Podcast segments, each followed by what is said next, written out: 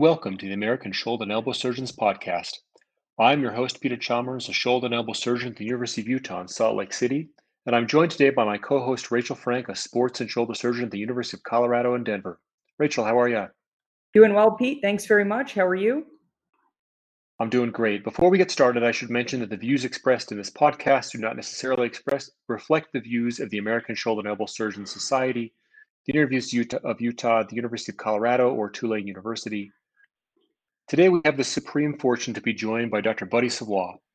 Many of our listeners will know Dr. Savoie, but I'd like to briefly introduce him. Dr. Savoie was born and raised in Louisiana, attending LSU for medical school. He then traveled to Mississippi for residency for, before completing three fellowships one in arthroscopy in Virginia, one in uh, trauma with AO in Switzerland, and one in hand at MCW in Mayo. He then began his practice in Mississippi uh, before joining Tulane in New Orleans, where he's currently serves as chairman. Dr. Savoie's contributions to our field are innumerable, with over, over 150 papers on PubMed and thousands of trainees he has served as president of the ASES and is slated to serve as president of the AAOS. In addition to his research and leadership, he's internationally renowned for his manner with patients and his operative skill. Dr. Savoie, welcome to the podcast. Uh, thank you very much. It's an honor to be uh, included. Um, Dr. Savoie, one of the things I wanted to touch upon is, you know, many of the listeners to the podcast are early in their practices, they're early in their training. Um, one of the things I noticed looking through your training is that it's a little unusual. You did three separate fellowships. Tell us a little bit about your decision at that point. Why did you pursue that at that point, and um, how things changed maybe about that decision since then? So the that was a long time ago. First, and uh, um, I was a bit uncertain. I knew I wanted to do shoulder, elbow, wrist surgery, um, and there really weren't any fellowships that did all of that. And most uh, most of the shoulder and elbow fellowships only did open surgery. Um, and I wanted to do I wanted to do trauma. I wanted to do shoulder fractures, scapula fractures, uh, elbow fractures. I wanted to do a lot of arthroscopy. Um, and so it was hard to put all of that together uh, uh, with one fellowship. So I just decided I was young. Um, I just soon try to figure out uh, how to, rather than learning on the job, I'd like to go visit people.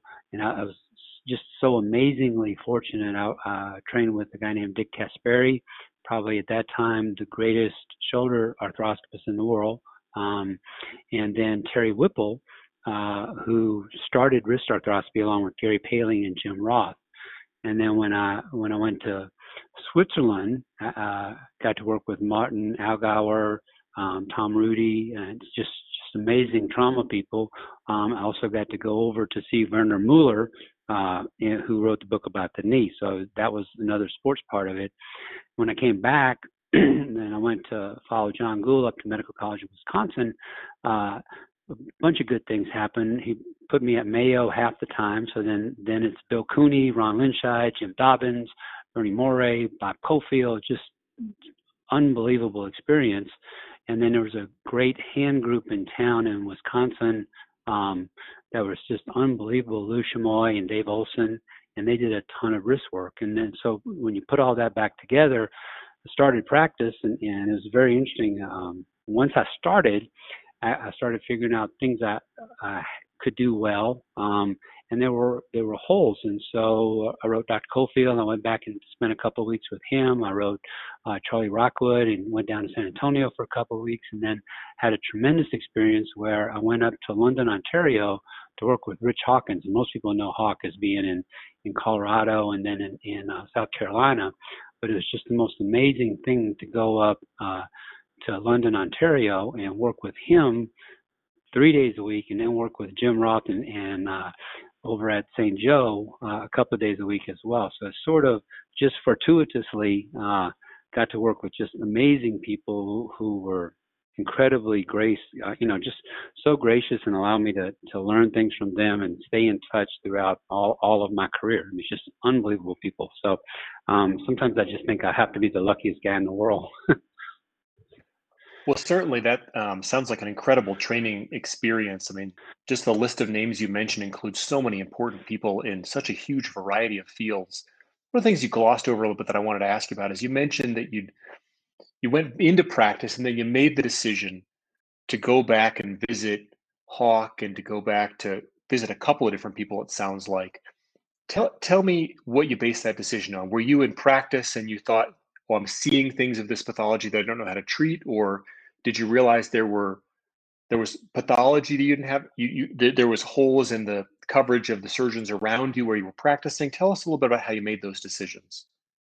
So it was interesting when i when i went back to mississippi there was nobody really doing shoulder and elbow work between uh, charlie rockwood in san antonio and dick Caspari up in virginia. Jimmy uh, was doing mostly knees then he hadn't moved into the upper extremity and so i was seeing a lot of really complicated things a lot of failed surgeries just from minute one. And you know, when you're in training, you see a lot of things, but trying to learn how to take care of people and make sure they do well, um, I think is paramount. Patient patient outcomes, patient safety, patient ability to get back to doing what they want to do, I think is is should be our first priority as surgeons and take care of the patient and their family.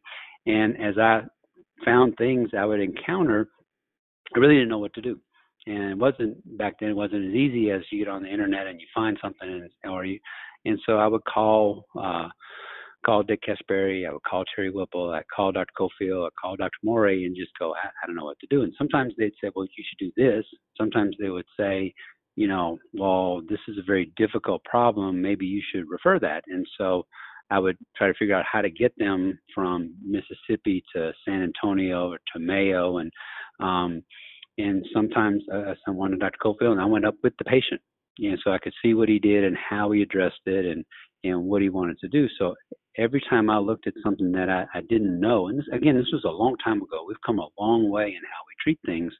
Um, then I would I would go visit someone, and then the other part of it, which is really interesting. Um, I have a lot of old papers on like isolated middle glenohumeral ligament avulsions of the shoulder, which is something you see in bench pressers, and um, anterior super instability where they've avulsed their superior glenohumeral ligaments. I was doing a lot of surgeries, and arthroscopically, you'd look in the shoulder and you go, huh, that's a tear. Um, I should fix it. Uh, how do I fix it? I don't. I only knew a few things. Anchors didn't exist, and thank God we came up with the with uh, the 60 degree ideal suture grasper because that made life a lot better but um, and then anchors, of course, helped out a lot. Um, but you would see something, fix it, and then collect a series of them, and, and you work backwards. So you would see this, you'd fix it, the patient would get better. And then you try to figure out, well, I, I need to know how to how to know this ahead of time. And so one of the critical things that I did when I visited people was I wanted to spend time with them in clinic.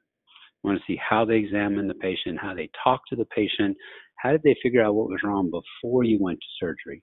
Because I, I think diagnostic surgery should never be in anybody's armamentarium. And the only way to do that and the only way to get better is to go find people who are better than you and go spend a little time with them. God, like I think that um, those insights are so interesting.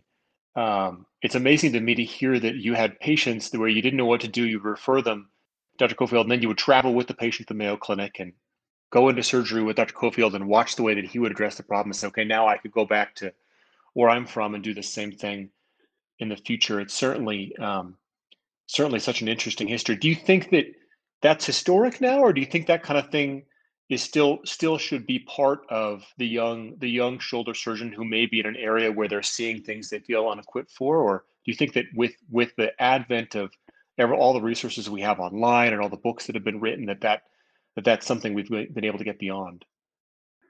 Well, you know, I, I'm older, so I, I like talking to somebody or seeing them work in person. Um, but I recognize fully that a lot of younger people um, give, are really good at at technology and finding these things. And you have things, you know, where surgeries are posted online and you can find them. So I think, however you get the information, I think you should get it. Um, so I think there's a lot more available. You just have to know how to find it and how to discern it and how to figure out it goes to what you're doing in practice. At the same token, there's nothing better than going to spend a day or two with somebody and just watch how they how they make the diagnosis, how they transition from that diagnosis to whether they need a surgery or not, how they do the surgery, and how they manage the post-op patient. And so, you know, in, in residency and fellowship, you see a lot of that, but really once you get into practice is when you really learn how to take care of folks. And nothing really, and you have to learn your own way. And I think going to watch somebody else how they do it, you can always incorporate something. Um, you know, I tell my residents and I've told my fellows for years, is the only person you have to be better than is the one you were yesterday. So if today you're better than you were yesterday, and you do that every day, you're going to get better and better, and you'll know how to take care of people. So inherently in yourself, we're all surgeons. Everybody wants to be the best they can be, and I think in order to do that, you may look at things and say, "I'm just not getting this. I can't figure this out online. I, am going to go watch one." And uh, and with somebody that knows how to do it, and it'd be perfect. When uh, when I was in practice, I was you know that was there were still a lot of rheumatoid patients. I was doing a lot of total elbows, or getting a lot of patients who needed them. And and yeah, I spent a little time with Bernie, but I was having a problem. I was getting I was not able to expose it the way I wanted. I was having I had a couple of fractures that I had to fix while I was doing the elbow replacement. So I, call, I, I wrote him and then called him and went up there to. He's doing a case and he reaches in and he cuts the entire medial collateral ligament and the elbow just pops up. I said, Dr. Morey, you can't do that. Um, the elbow's going to be unstable. He says it's a semi-constrained prosthesis. We don't need it. Like, oh, I'm going back home. I, I, now I know what I was doing wrong, and I, I had spent time with him. I just hadn't picked that up. And it's just a little tiny thing when you're watching somebody work and they do one thing that makes your life much easier. I think that's something that you can't pick up on a video. You can't pick up online. You have to visit somebody to get that. And so if you're having a problem, I think visiting somebody is a really good idea. Yeah, I think that um, the advice you just gave is super interesting in today's environment because people make videos and then they edit them to make themselves look better. People, this is my the slickest thing I ever did, and they make it look really easy and it's not necessarily reflective of what actually happens in the operating room. We talked, we've talked about that with um, Pascal Boileau in our last um, meeting about how how valuable live surgery is at a meeting and how you don't really get that with an edited video. And nobody makes videos of themselves doing the exam. I might, I remember I watched you do an exam on stage at the Metcalf meeting, and there were three exam tips that I picked up that I use almost every day. Um, that oh, you know, good. it's that I uh, so I I totally agree with you, and I think that's such valuable advice for young surgeons that you're not going to be able to learn it all from a video. You may need to go visit someone, especially if you're struggling with something particular. Yeah. Pete, are you saying that every rotator cuff repair that I see online on whatever venue doesn't take the surgeon four to six minutes to complete from skin to skin? with no bleeding, perfect Those videos you see actually are not edited. That's how long the surgery actually takes. If it takes you longer than that, Rich, you must be doing something wrong. I got to go back and rethink my training and career at this point. Um, Dr. Savoie, you, have been in a, a really unique situation because you've worked in both private practice as well as academic settings. Can you tell us and our listeners a little bit about the strengths and weaknesses of each? And we realize this is a pretty loaded question, especially in today's environment with private practice, hospital employed, and academic settings. And then further, yeah. um, what inspired you to move to Tulane, and and uh, tell us a little bit about that. Okay, so private practice, I think, um, for most folks coming out, sh- should be what they choose. Um, you have control of your own environment. Um, now, it falls on you to to set that environment up the way that you can be most productive, but you have much more freedom to do whatever you want to do. And some people say, well, I can't do research in private practice. That's not true. But um, the, the, especially if you're in a good group, um, a private practice group that has you know good contracts good insurance um, you don't leave money on the table you're not giving it away to a hospital system to somebody else i think the worst practice environment in, in, is is to be a hospital employee because you have no authority to do anything you're at the whim of an administrator who is interested in filling out a spreadsheet and they'll tell you, oh, they're taking care of you and they're going to do this or that. But basically, they have boxes they have to check and lines they have to fill out. So I don't think that's a really good environment for anyone. You're not in charge. Now, if you want to work an eight to five day and take no call, and you know, and it's not a primary uh, part of taking care of patients, then uh, then maybe a hospital job is for you. But in general, across the board, most of our advances uh, uh, nowadays, and in the last probably 10 or 15 years, come from private practice folks who invent something or change the way something's done to make it more efficient. Um, if you have your own surgery center, you can say how many cases you do. You can make sure your patients are taken care of. Physician-owned hospitals clearly have better outcomes uh, than than you know than big hospitals. Every everything has its place and its purpose, but I think that's better. Academics, on the other hand, you forego some of the income, but it's a trade-off. You you teach residents, and when you teach during a surgery, you're going to be slower. You're still responsible for that patient, um, but you can watch people get better.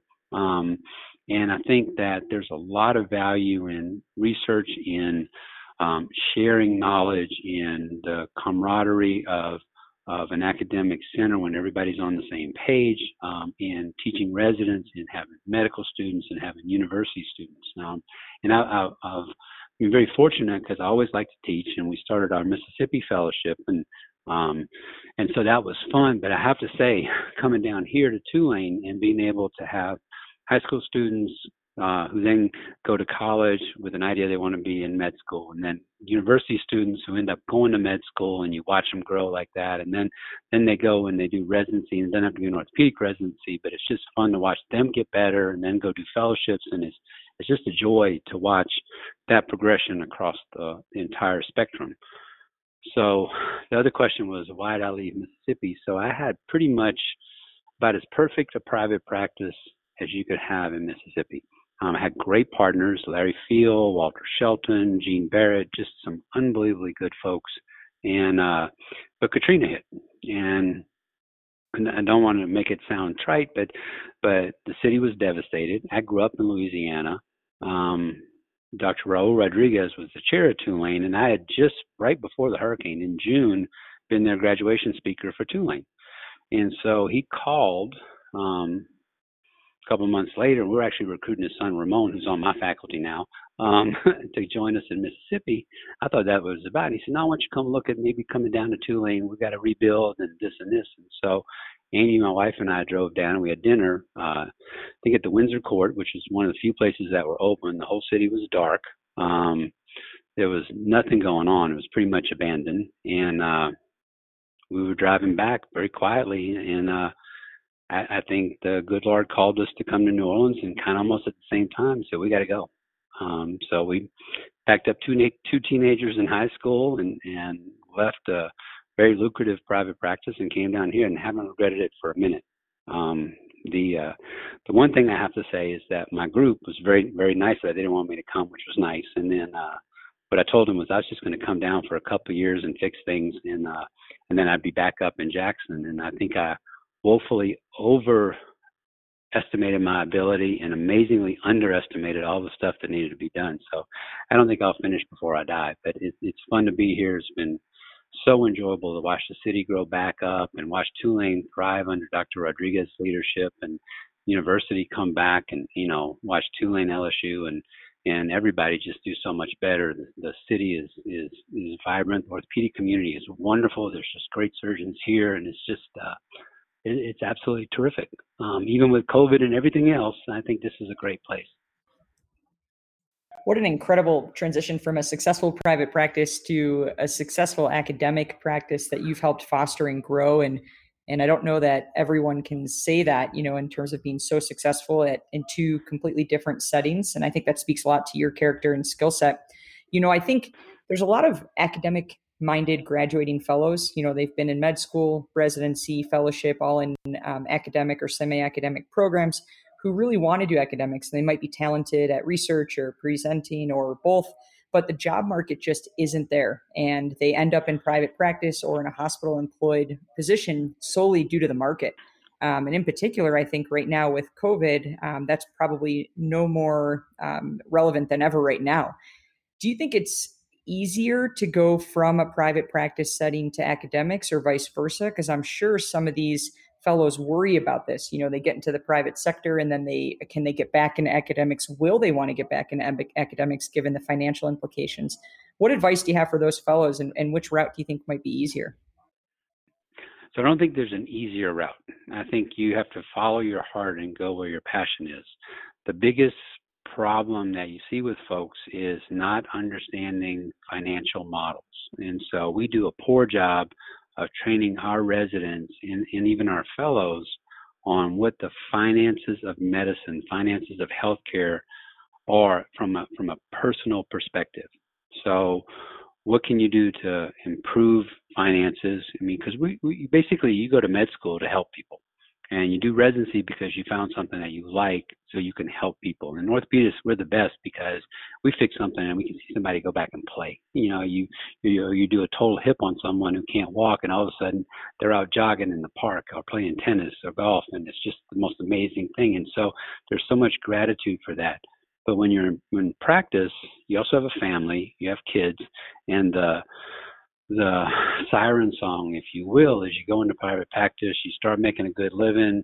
First thing you do is you buy a very expensive house and you buy two new cars and you put your kids in private school. And then all of a sudden you're thinking, you know, I'm just not that happy with my practice, but you can't, you never lower your standard of, of living. Your, your expenses just rise to meet your income. And to cut your income uh, is really hard. I took a, a 75% pay cut when I moved from Jackson to here, and I still was making a good living. But you kind of look at it and just go, huh. So all these little things I was doing, I have to get rid of, and which is what we did. So it was it was great, but it's very hard to do that. Uh, I think it's easier to go from academics to private practice but but the flip side of it is all of a sudden now finances are important and there are a lot of people that have been in academics and I, I know several that did not do well in private practice that tried to move into a practice where um, it was truly uh, group controlled and the surgery center and all this stuff and they just didn't understand how the finances of practice work ended up going back and taking a hospital job just because they didn't want to deal with the business side of it and so if you're going to go to private practice or take a hospital job, you really need to become cognizant of how the business of healthcare works so you know what's going on. And you know, half of the kids we uh, kids, sorry, half of the young surgeons we send out change jobs within the first 2 to 3 years. 50%. And they don't change it because they don't like where they're living. They change it because they signed a contract and it's a 2 to 3 year contract and when it's up um, uh, either they get a pay cut or they just don't understand how it works and they think they're not being treated fairly, um, but they just don't understand business. Uh, so I think in general, to be a little bit more specific about it, it's probably easier to start in academics and move to private practice. Um, I think it's, but I think the reverse is sometimes harder just from a financial standpoint. So you have to look at the other parts um, that are so rewarding. Um, and then for all the guys, guys and girls right now, it's just a tough time. I mean, COVID has put a dent in everything everybody's doing. It's hard, and you know, it's almost like you want to tell everybody, look, just take a take a one year job somewhere because it should get a lot better. I mean, this is not going to last forever. We're going to come around, come out of it. Um, it's just going to be a tough six or nine months, and uh, so I wouldn't I wouldn't sign a ten year deal right now uh, based on what's going on at this time. Well, I think it, um, your advice maybe to young surgeons to pay attention to the finances is really v- valuable. I um, personally feel lucky to have been part of a residency where there was some attention paid to it.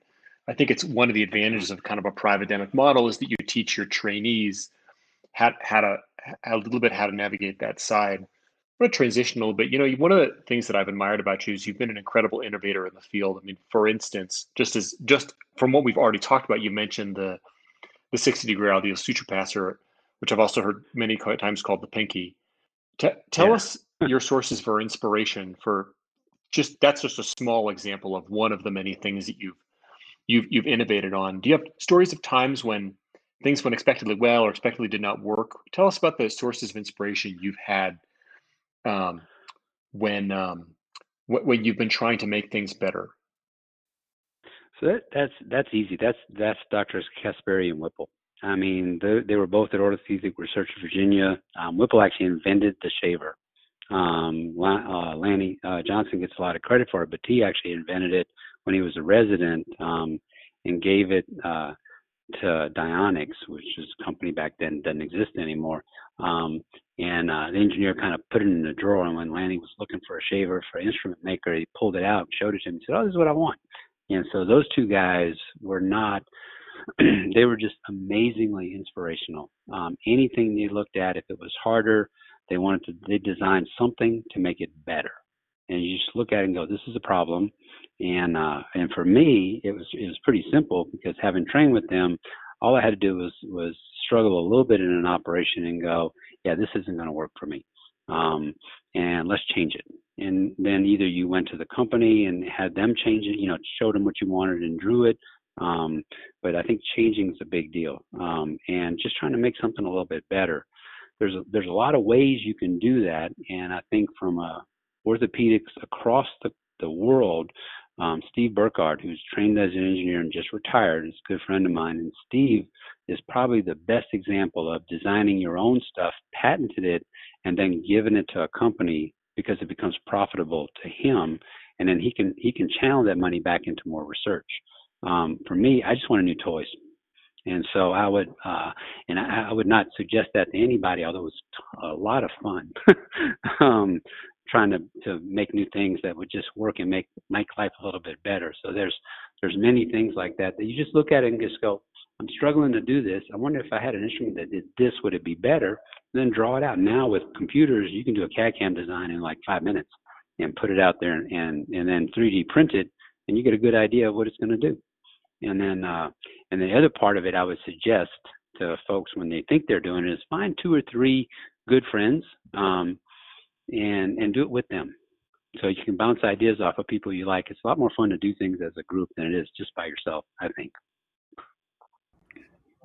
You know, one of the aspects of your career that both Peter and I, and I'm sure countless others, have really admired is that, you know, similar to, to some of the stuff you just mentioned in terms of um, innovation and invention and tools and toys, so to speak, is that um, you've really touched upon a huge variety of pathologies and treatments, both among the shoulder and the elbow. Many mentors, especially for those of us in academics, really advise us, at least as younger surgeons, to focus and really narrow in on one, maybe two areas of interest, both from a research and a clinical perspective, to get excellent at those things in particular. What's your strategy here? Do you think it's better to stay more broad, or do you think it's better to really narrow it down? So I get bored easy. Um, so I think um, I think whatever you're passionate about is what you should follow. Um, you know, if you like trauma and you like shoulder and you like arthroscopy, then you could focus on the shoulder, but then you want to do everything. You want to do the the proximal humerus fractures. You want to do the replacements. You want to do the reconstructions. You want to do all those things. Um, and uh, you know, and then find out what you like. And there'll be some things that that are boring and you don't like. And so figure out where where your passion is. So I think when you start, the more variety of stuff you do, the better.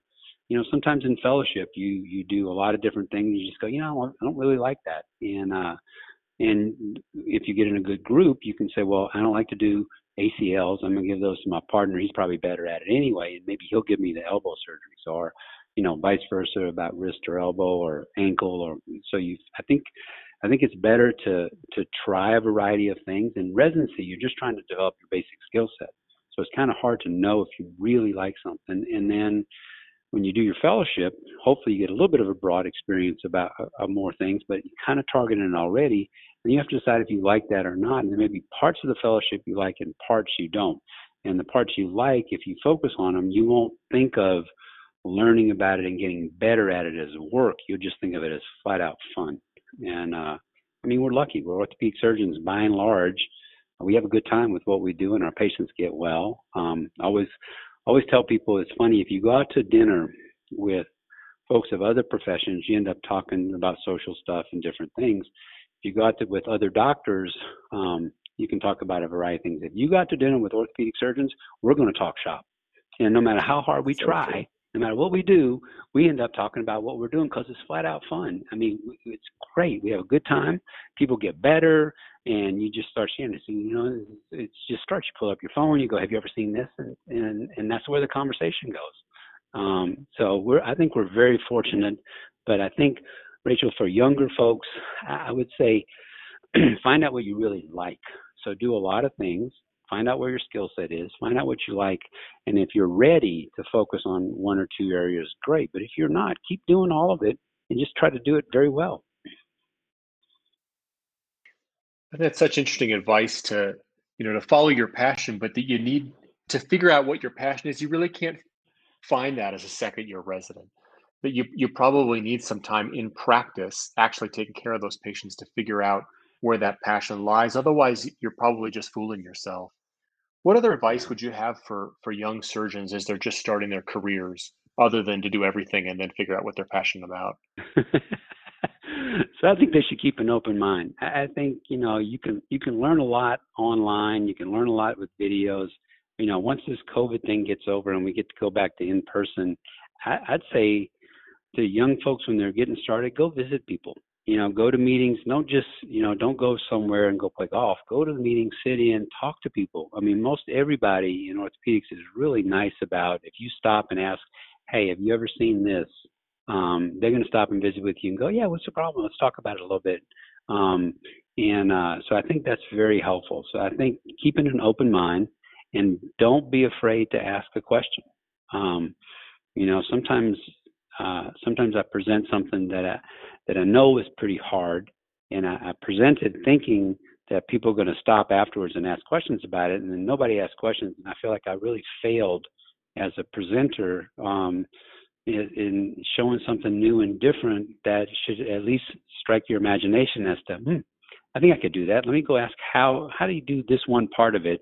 And you really, I enjoy that. I think it's really good. So for the younger surgeons getting started, don't be afraid to say I don't know. Don't be afraid to say uh, or to make a mistake. Just don't make the same mistake twice. And you know, if you make it and you don't know how to not make it again, ask somebody. Ask for help. no problem with that great advice for sure um, especially for i think young surgeons but really all surgeons you know there's there's always things that we can improve and uh, some of my most favorite mentors i'm sure this applies to pete too are the ones who are you know frequenting those meetings and asking their buddies hey i saw this how do you do this and and uh, trying to get better each and every time you know one one thing that we really admire about you is you have this incredibly busy practice um, it's unbelievable even with some of your night clinics and just the volume that you see and do. You run a department, you publish and do research, and then you serve our societies in these incredible leadership roles. How do you do it? How do you get this all done? I don't sleep a lot. I don't know. Okay, how much do you sleep? Let's give our let's get the the average weekly uh, uh, sleep hours. I'm getting older, but but for now, I'm sleeping about five hours a night. Um, prior to prior to COVID, it was about four, sometimes three and a half, um, and uh, so that worked out pretty well. Um, somebody asked me one time if you could change one thing in your life, what would you do? I said I'd make a 48 hour day. Um, so I could get more stuff done, but um, I have a I have a wonderfully understanding wife. Um, my kids are gone, so I, I can I can actually spend a lot of time doing all these things. And and the, the other part of it is I enjoy it very much. And you know, if you think of something as work, then it's work, and it's hard to spend time on it. But if you think of it as fun and you enjoy what you're doing, um, then it's hard not to spend time on it. And I've been very fortunate and blessed throughout my entire career that that I've had time to do that. And you know, you still make time. I mean, I, I tried to go to all my kids' uh, sporting games and see those and, and watch that happen. And when they got older, and um, you know, and they they weren't didn't really need me to be anywhere anymore once they got to college and stuff, and that was fine too. And we had plenty of things to do. But I think uh, the the one thing would be, you know, the whole idea is to be of service to your patients and to your fellow orthopedic surgeons and to to everyone else. And if you can help people, we should do it. One of the things you mentioned earlier in the podcast that I thought was interesting is that you you made this giant decision to change your life by driving to New Orleans and going out to dinner. So um, the question I have for you is if if if you could repeat that process, but choose to have dinner with anyone you want. Choose one historical figure.